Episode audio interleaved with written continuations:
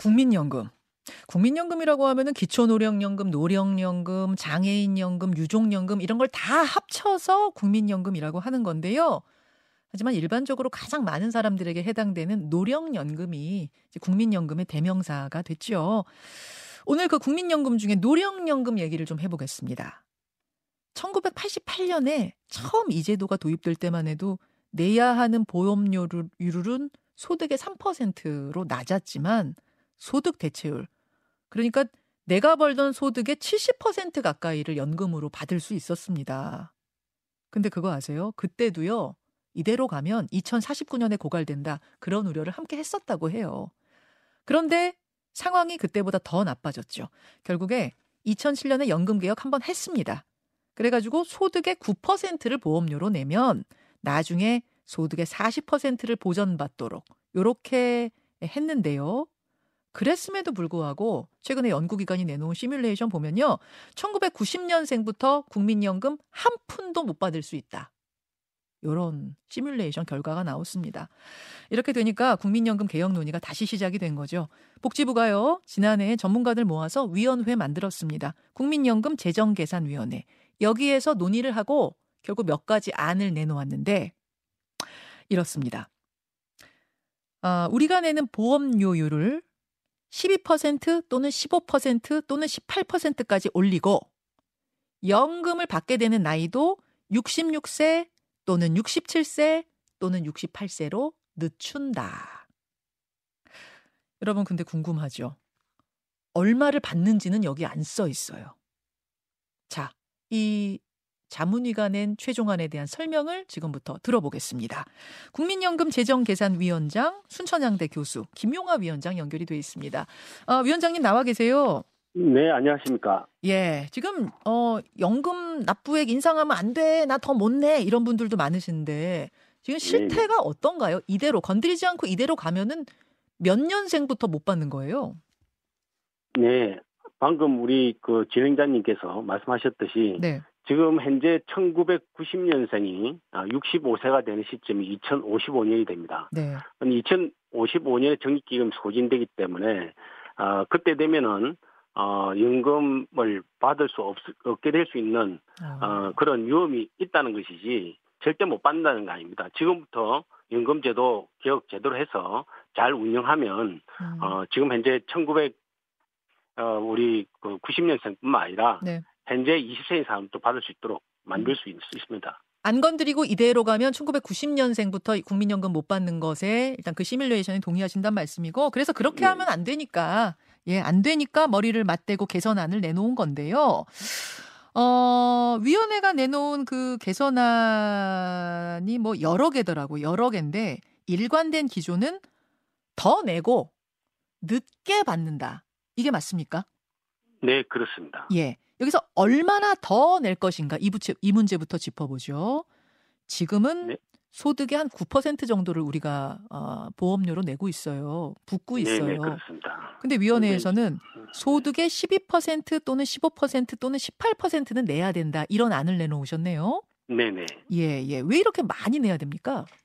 아, 예. 지금 현재 우리 그 국민연금이 적립기금이 소진되는 것은 어, 뭐, 첫 번째로는 우리, 그, 저출산 고령화적 요인도 있지만, 네. 근본적으로는, 어, 적게 내고 많이 받는, 그러니까 저희가 어, 수익비라는 걸 계산합니다. 예. 본인이 낸 보험료 납부액의 원리금 합계 대비해서 네. 연금액 기대치가 기대액이 얼마인가 하는 음. 것이 수익비인데요. 음. 그것이 한 2.0배가 넘습니다. 음. 그러니까 본인이 만 원을 내고 어, 만 원 플러스, 만 원이라는 게 원리금 합한 금액이 만 원이라고 했을 때, 네네. 연금 받는 금액이, 어, 2만 원으로 설계가 되어 있습니다. 네. 그러다 보니까 어느 시점에 가면 결국은 적립금이 쌓일 때는 관계가 없는데, 음. 어, 봉, 수급자가 본격적으로 늘어나기 시작하면, 네. 결국은 수지 적자가 발생하고, 적립기금 소진될 수밖에 없습니다.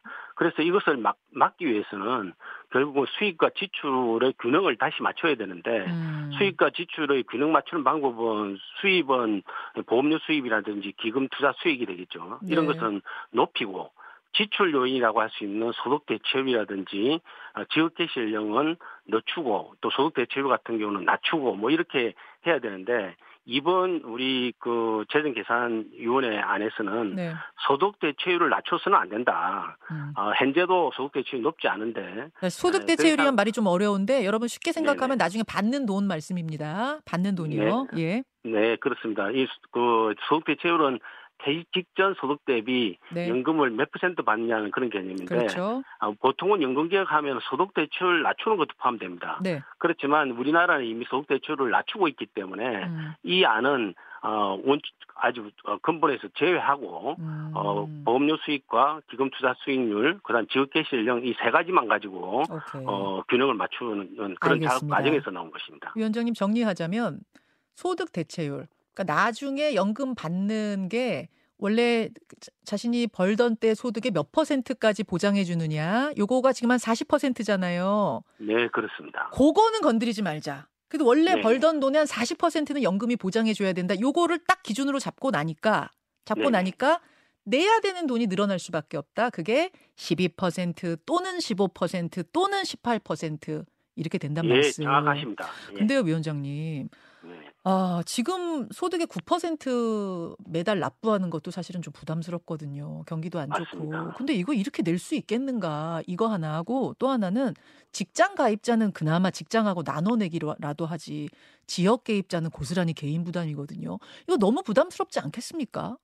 맞습니다. 그 지금 현재 9%도 부담스러운데 네. 어, 아무리 그 우리가 적립기금이 이 소진되지 않도록 하기 위한 것이라 하더라도 보험료를 올리는 것은 국민들이 에, 부담되시는 건 분명합니다. 네. 그렇지만 저희가 이제 그 계산해 보 하는 과정에서 네. 일반적으로 우리 소득 증가율이 매년 4% 정도 될 것으로 지금 정부는 예상하고 있습니다. 음. 그럼 4% 소득이 증가되는데 그 중에서 한 0.6% 정도 그러니까 그 가입자 입장에서는 0.3% 정도 네. 부담을 어, 좀 같이 해서 어, 미래에 미래 세대가 그 이런 이, 그 연, 연금 기금 소진에 따라서 생길 수 있는 불안을 해소 할 수 있다면 네. 현재 부담 부담이 되지만 좀 같이 아그 그 너무 우리가 부담이 불가피하다 하는 음. 그런 결론을 내린 거고요. 글쎄요, 근데 이게 말씀하신 대로 4%씩이나 매년 소득이 증가할지 저는 그것도 조금 의문이에요. 요새 월급 오르는 거 보면 그 4%씩 따박따박 오르는 회사 많지가 않아요, 위원장님. 예, 맞습니다. 그럼에도 예. 불구하고 이제 뭐 저희가 일반적으로 이제 예. 거시경제 변수 전망할 때한 예, 예. 4% 정도는 오른다고 전망을 하고 있습니다. 알겠습니다. 자, 그리고 그러면 이제 저소득 아까 방금 말씀하신 예, 예. 저소득 영세 영세 자영자들 예. 께서는 사실은 본인이 보험료를 전액 내시기 때문에 부담이 되십니다. 네. 그래서 어 이번에 저희 그, 그 계산위원회에서는 어, 이 저소득 자영자에 대해서는 보험료 일부를 지원해 주자. 음. 물론 이제 저소득입니다. 저소득 자영자 같은 경우는 보험료를 국고로 지원해 주자 하는 음. 안도 같이 제시하고 있습니다. 자, 그렇다면 언제부터 연금을 받을 수 있느냐? 여기로 넘어가 보죠. 연금 음, 수령 개시 연령. 지금은 몇 년생이냐에 따라서 개시 연령이 다 달라요. 잠깐 표로 보여드리겠습니다. 1952년 이전 출생인 분들은 60세부터 계속 받아 오셨어요. 한 살 한 살씩 계속 늦춰져 가지고 1969년 이후의 출생자들은 65세부터 받게 돼 있습니다. 저도 이제 70년대 후반생이니까 65세부터 받게 돼 있는데 이걸 더 늦춰야 된다. 라는 게 이번에 나온 안이더라고요. 66세 또는 67세, 68세 이렇게 내놨습니다. 근데 위원장님 지금 네네. 직장의 정년은 60세 아닙니까? 맞습니다. 그러면 최소 6년, 최대 8년까지 공백이 생기는데 이거 너무 늦은 나이 아닌가요, 개시 연령? 마, 오롯이 맞습니다. 그쵸? 그래서 지금 이제 지급 개시 연령을 지금 66세로 늦춘다는 것을 예. 지금 당장 늦추자는 게 아닙니다. 2038년부터 66세로 간다는 것이고요. 음. 2043년에 67세, 2048년에 68세로 바꾸는 그러니까 앞으로 25년 후까지의 예. 어, 그 시나리오를 갖다가 보여드린 거고요. 실제로 이제 이런 지급 개시 연령을 늦추려면 예. 정년이 60세로 묶여 있는 것을 어, 이 바뀌어야 됩니다.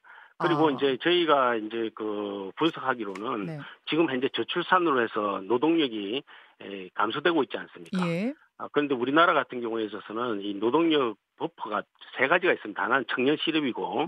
아, 두 번째로는 여성 고용률이 선진국에 비해서는 낮습니다. 네. 그 다음에 중고령층의 고용률도 어, 높지 않습니다. 네. 그래서 이 세 가지 버퍼가 있는데 이 세 가지 버퍼가 어, 저출 산에 따라서 인구 감소가 되면은 청년 실업부터 해소될 음. 것으로 보고요. 음. 그 다음에 여성 고용률이 높아져야 되고, 그 다음에 중고령층의 고용은 어, 정년이 변동되지 않는다 하더라도 어, 노동시장에서 어, 당연히 수요가 늘게 돼서 어, 일을 일을 하는 그런 어, 어, 사항이 전개될 것으로 어, 예상되고 있습니다. 그 말씀은 어, 정년을 그렇- 하고 나서라도 다시 네. 일할 일자리가 생길 거다 노령층한테 그 말씀이세요? 예, 예, 정년도 늘어나고 어. 어, 정년과 관계없이 예. 노동 시장에서 어, 68세, 69세, 뭐 예. 70세라 하더라도 예. 어, 노동력이 필요한 그런 시대가 시대가 올 거다. 2030년대 아. 중후반이면 생길 것이라고 저희는 분석하고 있습니다. 그 정년은 얼마나 연장돼야 된다고 보세요? 어, 정년은 만약에 우리가 연금을 예. 어, 65세부터 받는다고 하면 예. 어, 정년 또 65세가 돼야 되죠. 그래서 아, 맞춰야 60, 된다. 어, 네네 그 맞춰야 됩니다. 그래서 어, 음. 딱 일하고 난 다음에 예. 어, 정년하고 하면 예. 바로 연금을 받을 수 있도록 이렇게 제도가 되어 있는데 음. 현재 우리나라는 지금도 어, 그 연금 수급 개시 연령이 63세인데 정년은 음. 60세입니다. 그래서 네. 3세의 간격이 있거든요. 예. 그래서 이것부터 하나씩 한 세씩 조정해 나가야 된다는 것이 저희 네. 전문가들 생각입니다. 나중에 그 최종안 권고안 내실 때 그 부분도 다 집어넣으실 거죠? 네네, 그 안이 지금 들어가 있습니다. 그렇게 알겠습니다. 정년이나 이런 어, 고령자의 노동시장 여건이 알겠습니다. 같이 개선돼야 된다고 전제하고 있습니다. 자, 국민연금 재정계산위원회가 내놓은 개선 방안들 지금 하나하나 설명 듣고 있는데 얼마나 더 내고 몇 살부터 받게 되는지는 설명을 들었는데요. 근데 희한한 게 얼마를 받게 되는지에 대한 설명이 이 안에 들어있지 않아요. 지금은 여러분 납부 기간 동안에 월소득 평균 냈을 때 그거 그것의 42%에 해당하는 돈을 받고 있는데 이거를 소득 대체율이라고 합니다. 아, 근데 연금제도 바뀌고 나면은 그럼 난 얼마나 받을 수 있는가? 왜 이번에 그 안에다가 안 넣으셨어요? 아, 지금 우리 그 재정 계산은 원래 아까 말씀하신 대로 소득 대체율이 40%로 진행되고 있지 않고 있다고 말씀드리지 예, 예, 않았습니까? 그 소득 대체율이 40%를 전제하고 어 이런 모든 이제 분석이 이루어진 것입니다. 그러니까 안 들어가 있는 것이 아니라 네. 아, 소득 대체율 40%를 전제로 하고 만들었기 때문에 음. 따로 말씀을 안 드리는 것이죠. 아, 현행. 다만 네, 음. 예 그렇지만 다만 이제 지금 소득 대체율이 너무 낮다. 네. 좀 높이자 하는 주장이 있습니다. 그래서 소득 네. 대체율 45%라든지 음. 50%로 높이자는 주장이 있는데 네. 그 부분조차도 같이 검토를 했습니다. 음. 그래서 그 검토를 했는데 예. 예, 그 안도 만들었고요. 예. 어, 그럼에도 불구하고 그것을 어떻게 보고서에 이- 기입하느냐 음. 와 관련해서 어, 그 소득 대체율을 인상을 주장하는 사람과 네. 소득 대체율 유지를 주장하는 사람이 이견이 있어서 음. 그 안이 만들어진 안이 잠깐 빠져 있는 상태입니다. 저도 그 얘기 들었어요. 네, 위원들 네. 간의 그런 의견 대립이 있어서 아닙니다. 예. 위원들 간의 의견 대립이 있다 보니까 결국 두 분의 위원이 공청회 전날 사퇴를 하고 그 사퇴한 분들의 주장은 소득 대체율을 50%까지 꼭 만들어야 된다. 그러니까 월 평균 소득의 한 50%까지는 국민연금이 보장해 줘야 되지 않느냐 이걸 강력하게 주장하시다가 그분들이 사퇴하신 걸로 알고 있습니다. 만약 네. 50%를 보장해 준다. 예를 들어 제가 월 평균 한 100만 원은 받는 사람이었는데 나중에 국민연금으로 받을 때 월 50만 원은 보장해 준다 하면 되게 좋을 것 같은데요. 네, 네. 이거는 영 어렵겠습니까? 예를 들어 예를 들어 네. 어뭐 정부가 좀 지원을 해주는 방안이라든지 뭐 이런 식으로 좀 네. 다른 대안을 만들어 볼 방법은 없을까요? 아, 예, 뭐 저도 소득 대체율이 높아지는 것이 좋다고 생각합니다. 예. 다만 소득 대체율이 40%에서 50% 높아지면 예. 그만큼 비용 부담도 같이 늘어나게 되고 음. 보험료율이라든지 기타 아, 다른 어, 변수들도 더 어, 세게 이렇게 같이 높여야 됩니다. 어, 그, 그런데 이제 사실은 이제 보험료, 지금 현재 보험료 12나 15% 올리는 것도 국민들이 부담스럽게 생각하지 않습니다. 위원장님 죄송합니다. 그런데, 죄송합니다. 예, 그 예, 국민들이 더 내는 방안 말고요. 네네. 국가에서 다른 방법으로 지원하는 방안 같은 거는 좀 어려울까요? 아, 예, 뭐 세금을 투입하는 방법이 있을 수 있습니다.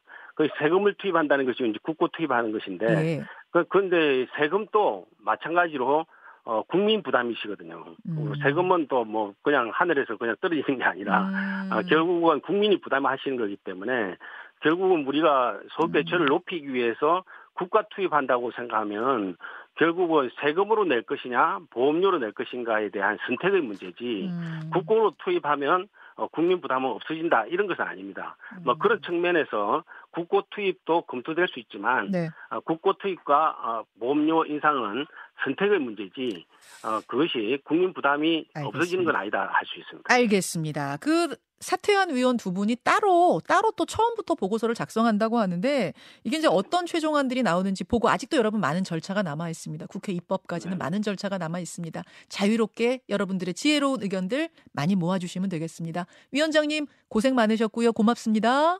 네, 감사합니다. 예, 재정계산위원장 김용화 위원장이었습니다. 김현정의 뉴스쇼는 시청자 여러분의 참여를 기다립니다. 구독과 좋아요, 댓글 잊지 않으셨죠? 알림 설정을 해두시면 평일 아침 7시 20분 실시간 라이브도 참여하실 수 있습니다.